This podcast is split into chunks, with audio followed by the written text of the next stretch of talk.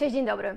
W tym odcinku chcę się z Tobą podzielić swoimi przemyśleniami na temat tego, co możesz zrobić w sytuacji, kiedy Twoja książka nie przeszła przez e, sito wydawnictw i została odrzucona. E, Tak, ja też tego doświadczyłam. Wiem, jaki to jest ból. e, Wiem, że czuję się wtedy rozczarowanie i wiem, że nie jest to przyjemne.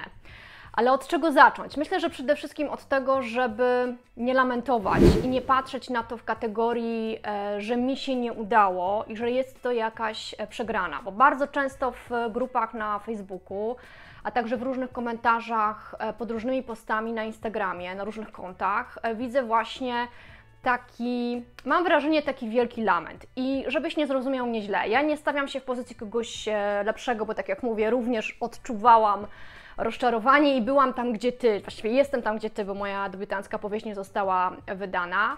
Ale myślę, mm, że mam trochę inne podejście. To znaczy, mm, jestem już w takim swoim momencie życia, że mm, wszystko, co, czego doświadczam, e, i nawet jeżeli to są sytuacje, które dla mnie są niekomfortowe, to patrzę na nie przez pryzmat doświadczenia.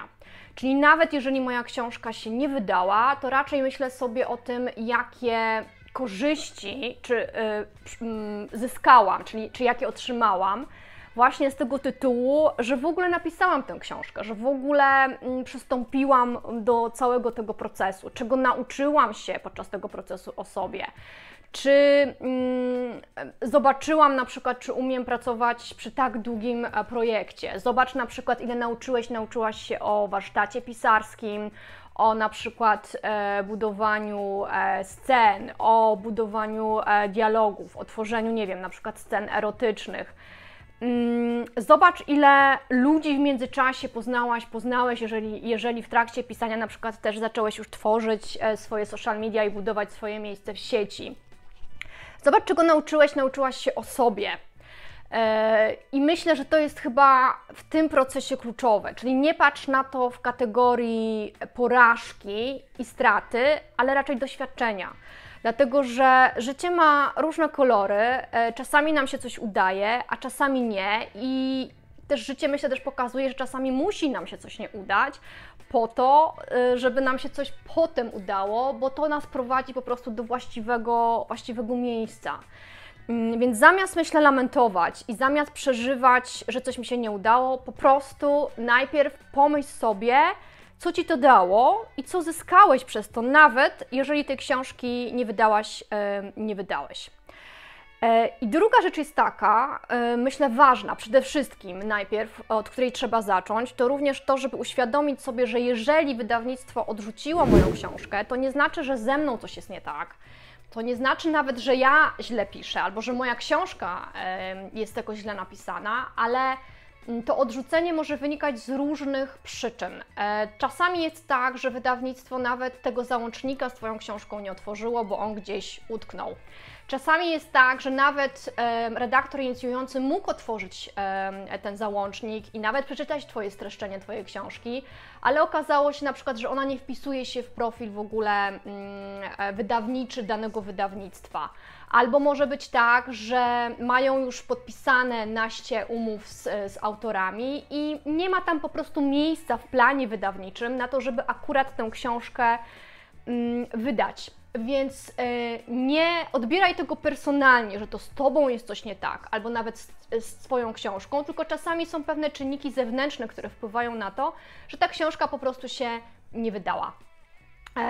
Myślę, że to, co możesz zrobić również po, po tym, jak Twoja propozycja wydawnicza została odrzucona, to jest przede wszystkim e, zajrzeć do swojej właśnie propozycji wydawniczej. E, Zobaczyć, czy ona została we właściwy sposób przygotowana. E, Tak naprawdę, oczywiście, Twoja książka jest najważniejsza, ale kluczowy, kluczowy jest mail, bo to on jest takim wabikiem dla właśnie dla redaktora inicjującego, po to, żeby on otworzył całą resztę, czyli żeby właśnie przeszedł do streszczenia, przeszedł do Twojego CV, przeszedł w ogóle do książki, żeby ona znalazła się, była obradowana po prostu na kolegium re- redakcyjnym. Więc e, zobacz, czy ten, e, czy ten mail jest właściwie napisany, bo wiadomo, że jak ten upłynęło trochę czasu, to może będziesz miał inne podejście, może będziesz w stanie napisać go bardziej takim językiem sprzedażowym, językiem bardziej e, korzyści, może tam coś trzeba po prostu dodać. Pokaż na przykład ten mail jakiemuś swojemu znajomemu albo znajomej i zobacz, czy on jest w ogóle interesujący. E, daj również do przeczytania na przykład komuś swoje streszczenie, czy czy w ogóle ta książka, mm, no, czy to streszczenie w ogóle trzyma się kupy, czy e, mówiąc tak kolokwialnie, czy w ogóle ta książka byłaby interesująca, czy to streszczenie jest w ogóle zrozumiałe dla e, kogoś, kto poznaje fabułę Twojej książki po raz pierwszy, bo pamiętaj, że jeżeli Ty piszesz książkę, to jako autor masz największą wiedzę o swojej książce, ale osoba, która jej nie zna, nie zna fabuły, może nawet tego streszczenia nie zrozumieć, więc może tam trzeba po prostu coś mm, poprawić. E, inną rzeczą jest również to, chociaż powiedziałam to wcześniej, że może niekoniecznie coś jest złego z Twoją książką, ale może jednak ona wymaga również znowu poprawek. Może na spokojnie warto byłoby ją jeszcze mm, przeczytać i zastanowić się, czy coś w niej warto e, poprawić, chociaż ja akurat nie jestem zwolenniczką wiecznego poprawiania i to mówiłam w swoim filmie na temat tego, jak przygotować w ogóle książkę do wysłania do, do wydawnictw, ale może będziesz czuł, że może coś jednak trzeba napisać inaczej. To też jest ten moment, że jeżeli nie korzystałaś, nie korzystałeś wcześniej z beta czytelników czy z profesjonalnej recenzji, to może teraz warto byłoby jeszcze raz wysłać tę książkę, albo w ogóle wysłać, jeżeli wcześniej nie korzystałaś, nie korzystałeś właśnie z beta czytelników, żeby ktoś po prostu e, z zewnątrz spojrzał na e, Twoją, e, twoją książkę. E, pytanie, które często się pojawia również w grupach pisarskich, to jest to, czy warto wysyłać propozycję wydawniczą po raz drugi, czy warto ją powielać. I znam ze swojego środowiska takie osoby, które to robią i którym się to udało. Znam pisarkę, która wysłała swoją propozycję bodajże pół roku, a chyba też potem i rok E, po e, wysłaniu propozycji wydawniczej i wtedy, że tak powiem, to łyknęło. Dlaczego? Dlatego, że wydawnictwo wprost jej właśnie napisało, że kiedy wysłała wcześniej, to mieli zupełnie już zaplanowany cały, cały rok e, książkami, mieli co wydawać i tam po prostu nie było miejsca, żeby jej książkę gdzieś tam wcisnąć. Więc tak, warto e, jeszcze raz ponownie propozycję wydawniczą wysłać do wydawnictwa za jakiś czas. Myślę, że dobrym czasem to jest tak na przykład za pół roku od wysłania pierwszej. Natomiast to Ty musisz ustalić, gdzie jest, wiesz, ta granica. Czy będziesz ją wysyłać e, do, e, do śmierci, czy jednak wyślesz ją raz, czy drugi i dasz sobie spokój i zaczniesz pisać coś innego, bo możesz wpaść, niebezpieczeństwem jest to, że możesz wpaść w taką takie niekończące się koło, czyli wiecznie wierzyć w tą swoją historię i wiecznie wierzyć w tę swoją książkę i na przykład przez to nie pisać nic innego. Takie jest niebezpieczeństwo. Absolutnie nie odbieram Ci takiej wiary mimo wszystko w swoje dzieło, bo są też takie przypadki, takim, takim przypadkiem na rynku jest chociażby książka Harry'ego Pottera J.K. Rowling, gdzie ona faktycznie tam kilka razy próbowała tę książkę e, przeforsować i udało jej się dzięki temu, że po prostu wierzyła w, w, tę, w tę historię. Czyli do Ciebie będzie należeć decyzja, gdzie stawiasz tę e, granicę, e, czyli dokąd tę swoją książkę po prostu wysyłasz. Jeżeli Twoja propozycja wydawnicza nie została przyjęta przez żadne wydawnictwo, książka została odrzucona, to opcją również taką, którą możesz rozważyć jest po prostu self-publishing. Jeżeli nie wiesz na czym polega, nie, nie, wiesz czy w ogóle ta forma wydawania jest dla Ciebie, z czym to się je, e, na czym to polega, jakie są blaski i cienie self-publishingu, to zapraszam Cię do odcinka na moim kanale mm, z Patrycją Świeczkowską. Tam wszystko wyjaśniamy e, na czym to polega, więc możesz po obejrzeniu tego odcinka spokojnie podjąć sobie decyzję, czy to jest w ogóle mm, dla Ciebie.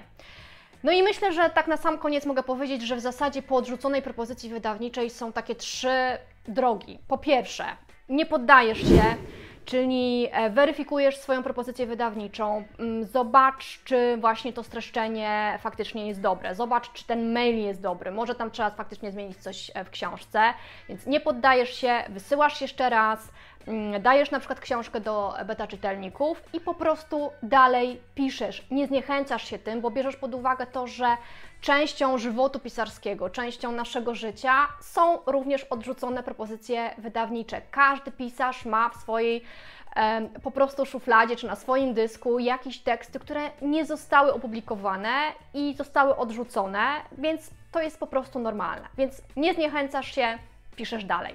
Druga opcja jest taka, że być może odkładasz sobie pisanie na jakiś czas i robisz sobie przerwę.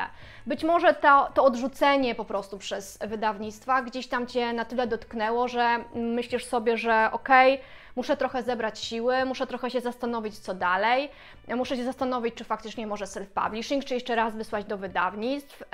A czasami jest też tak w życiu, że dzieją się inne rzeczy, które które dzieją się obok pisania, które są równie dla nas ważne. Może na przykład, nie wiem, może spodziewasz się dziecka, może chcesz wyjechać ze swoim partnerem w jakąś podróż dookoła świata, kupić van yy, i w ogóle nie będzie przestrzeni w ogóle na pisanie. Może dostałeś jakąś intratną gdzieś pracy za granicą, więc czasami myślę, że trzeba zrobić sobie przerwę i nie jest to nic po prostu złego, bo ta przerwa pokaże Ci, czy czujesz głód, czy czujesz głód pisania, czy chcesz do tego pisania wrócić, czy też nie.